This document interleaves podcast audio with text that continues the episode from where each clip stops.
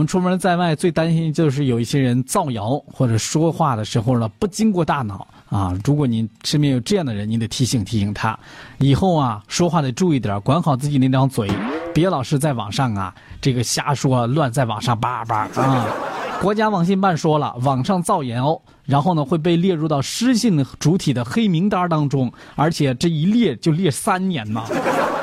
最近，国家互联网信息办就《互联网信息服务严重失信主体信用管理办法》征求意见稿公开征求意见。通过网络编造、发布、传播违背社会公德、商业道德、诚信信、诚实信用等一些信息，将会受到严惩，将会被纳入到失信黑名单的失信主体当中，依法依规实行限制从事互联网信息服务、网上行为限制、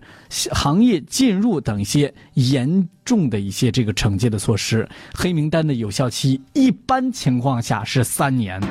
咱不知道二般情况下是几年哈。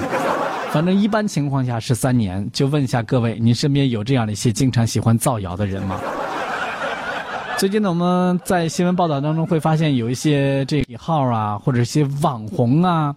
喜欢这个这个这个，就是说怎么能够制造一些噱头也好啊，然后呢，能够让自己获得更多的关注，于是呢，就经常会有一些造谣的出来。那告诉你，如果你再这么干的话，告诉你，三年以后你在网络上直播，你都红不了哈。